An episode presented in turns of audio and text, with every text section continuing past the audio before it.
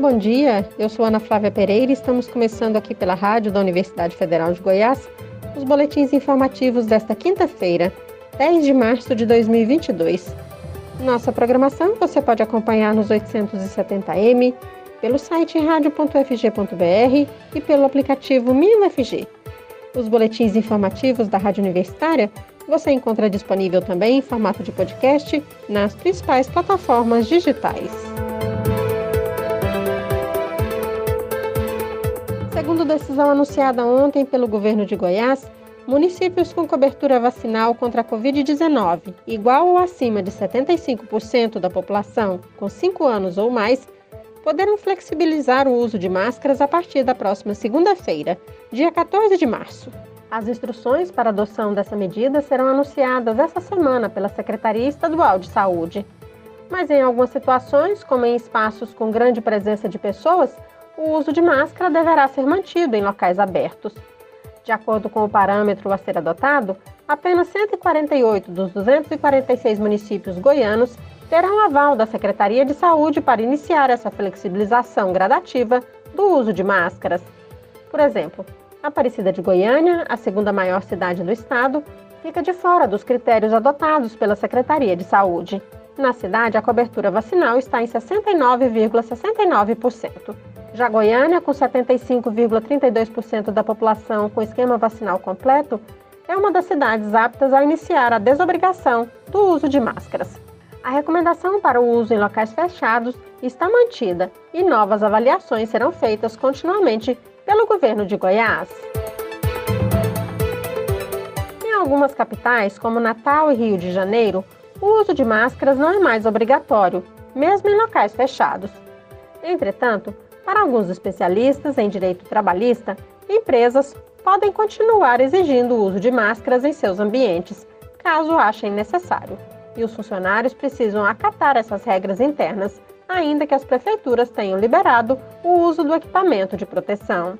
Mas para o advogado e membro da Comissão de Prerrogativas da Ordem dos Advogados do Brasil do Rio de Janeiro, José Estevão Macedo, uma empresa não pode exigir algo que não seja exigido por lei. Porém, segundo ele, a situação pode ser conversada internamente, sendo importante ter em mente que seria mais adequado, por se tratar de desempenho das suas funções habituais e cotidianas, manter o uso da proteção, podendo chegar a um acordo com a direção do estabelecimento. Informação divulgada ontem pela Organização Mundial da Saúde fala do monitoramento que a entidade está fazendo quanto ao surgimento de uma nova variante do coronavírus, que combina características genéticas de duas outras versões do vírus, a Omicron e a Delta. A mistura das duas variantes tem sido chamada informalmente de Delta-Cron. A primeira evidência mais sólida de um vírus recombinante Delta e Omicron foi compartilhada pelo Instituto Pasteur, da França. A nova variante foi identificada em 3 países europeus, França, Holanda e Dinamarca. Mas, segundo especialistas da OMS, até o momento não foi identificada nenhuma severidade maior da infecção pela nova variante, embora pesquisas e estudos ainda estejam em andamento. E a Organização das Nações Unidas para Alimentação e Agricultura, FAO, a Organização Mundial da Saúde Animal e a Organização Mundial da Saúde, OMS, estão pedindo a todos os países que tomem medidas para reduzir riscos da transmissão do SARS-CoV-2 entre seres humanos e animais selvagens. Segundo essas entidades, animais selvagens soltos que vivem em cativeiro em fazendas, além de felinos, furões, veados e macacos, podem se infectar pelo SARS-CoV-2. Também está comprovado que muitos desses animais podem transmitir o vírus que causa a Covid-19 para os humanos. E existe inclusive um estudo em andamento sobre uma possível transmissão entre um veado de cauda branca e uma pessoa. Por isso, as agências da ONU recomendam que as pessoas que trabalham em contato direto com a fauna silvestre recebam formação sobre como aplicar medidas de redução de risco de transmissão da Covid-19. Até agora, as evidências existentes não indicam que as pessoas possam se contaminar com o coronavírus após o consumo de carne. Mas para evitar possíveis contaminações, as agências da ONU recomendam que as pessoas não fiquem próximas nem se alimentem de animais selvagens e nem toquem animais selvagens órfãos, doentes ou mortos. Nestes casos, o ideal contactar as autoridades locais responsáveis pela gestão da fauna ou um profissional de saúde especializado no setor. Empresas de telemarketing têm 90 dias, a partir de hoje, para passarem a utilizar em todas as ligações o código 0303 no início do número. A ideia é facilitar a identificação pelos consumidores e evitar chamadas comerciais indesejadas. Depois desse período de 90 dias, caso o consumidor receba ligações comerciais não identificadas, ele deve fazer a denúncia à operadora de telefonia. As empresas de telemarketing que desrespeitarem a norma podem ser advertidas, multadas e até excluídas do sistema. Vamos saber mais na reportagem da Rádio Agência Nacional. A partir desta quinta-feira, as empresas de telemarketing têm 90 dias para se adaptarem para usar o código 0303 no início do número. A ideia é facilitar a identificação pelos consumidores e evitar esse estresse. A medida mira as ligações comuns por telefone para oferta de produtos e serviços, o telemarketing ativo. Contatos para pedidos de doações e cobrança, por exemplo, não entram. As redes de comunicação devem permitir que o número apareça no visor do aparelho do usuário, e as operadoras vão ter que realizar o bloqueio preventivo se o cliente pedir. O grande número de reclamações foi um dos motivos para o projeto. Segundo a Anatel, a Agência Nacional de Telecomunicações, entre fevereiro de 2021 e janeiro deste ano, foram quase 17.500 registros. E o serviço de cadastro para não receber ligação também se mostrou insuficiente. De acordo com o assessor da Gerência de Certificação e Numeração da Anatel, Secundino Lemos, as operadoras de telefonia vão ajudar a identificar os maus usuários do telemarketing e barrá-los. O objetivo da norma não é sancionatório, mas é a gente ter uma linha de atuação para possibilitar que as pessoas tenham um pouco mais de paz e os maus prestadores sejam afastados do sistema. Após o período de implantação do 0303, caso o consumidor receba ligações comerciais não identificadas, ele deve fazer a denúncia à operadora de telefonia. As empresas de telemarketing que desrespeitarem a norma podem ser advertidas, multadas e até excluídas do sistema. Da Rádio Nacional em Brasília, Gabriel Brum. Amanhã, dia 11 de março, a Universidade Federal de Goiás irá divulgar uma nova relação de estudantes aprovados pelo SISU, o Sistema de Seleção Unificada do Ministério da Educação. Essa segunda chamada do SISU 2022 será publicada no site sisu.ufg.br. Estes selecionados deverão realizar a confirmação de vaga na UFG de forma online nos dias 14 e 15 de março. Além dessa segunda chamada, a UFG fará outras, como explica a coordenadora de registro de ingressantes na UFG, Fernanda Costa Barros. Nós faremos ainda a terceira, a quarta chamada e uma chamada pública, e caso algum ingressante 2022/2 desista da vaga, a gente ainda pode fazer mais uma quinta chamada no segundo semestre.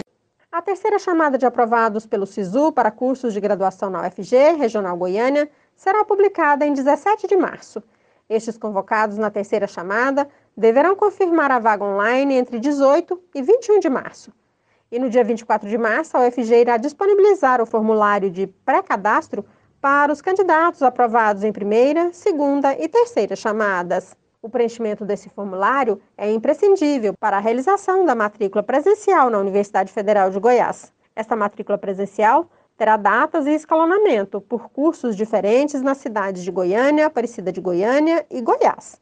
Por isso, o estudante aprovado precisa ficar atento aos editais publicados pela UFG. Como explica Fernanda? A primeira, segunda, terceira e quarta chamada, nós temos duas fases de matrícula. Primeiro confirma a vaga e depois tem que vir entregar a documentação presencialmente. É nesse momento de ter a entrega presencial que é feita as entrevistas para os candidatos que necessitam passar pelas entrevistas. Então é no mesmo momento.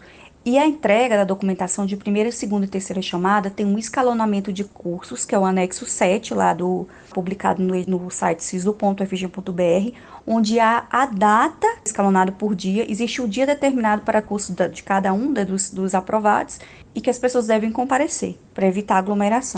Os aprovados para cursos nos campus da UFG em Goiânia e Aparecida de Goiânia deverão comparecer ao Campo Samambaia nos dias 24, 25 e 28 de março e 1º de abril, seguindo o escalonamento previsto no edital.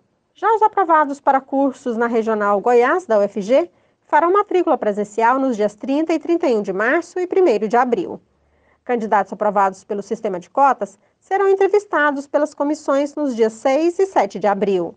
A coordenadora de registro de ingressantes na UFG lembra que a pandemia de Covid-19 ainda não acabou e, por isso, nestes momentos presenciais, será preciso seguir os protocolos sanitários vigentes. Uma coisa que a gente queria reforçar é que a gente ainda está num período de pandemia, então a gente tem algumas orientações.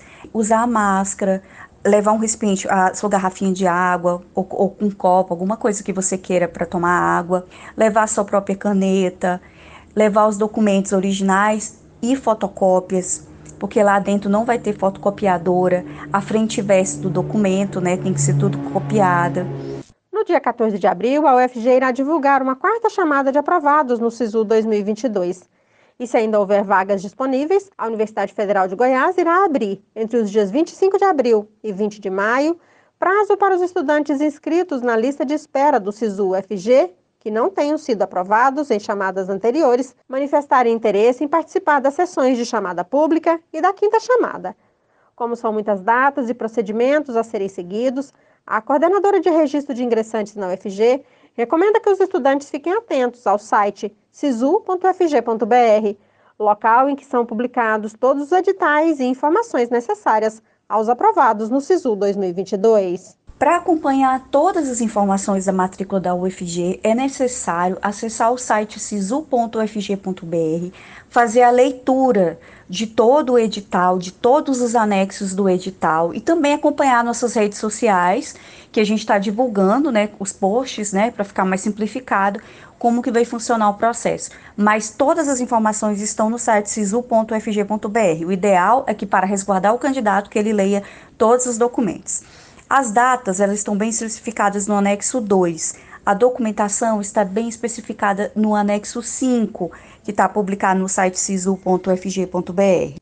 Por conta da pandemia de Covid-19, o calendário acadêmico da UFG está atrasado e as aulas do primeiro semestre letivo de 2022 só terão início em 25 de maio. Na Rádio Universitária você pode acompanhar um novo boletim informativo às 11 horas da manhã. Nossa programação você pode seguir pelos 870M, pelo site radio.ufg.br e pelo aplicativo MinUFG. Nós também estamos nas redes sociais. Curta nossa página no Instagram e no Facebook. E lembre-se, a pandemia de Covid-19 ainda não acabou. Continue se cuidando. Ana Flávia Pereira, para a Rádio Universitária.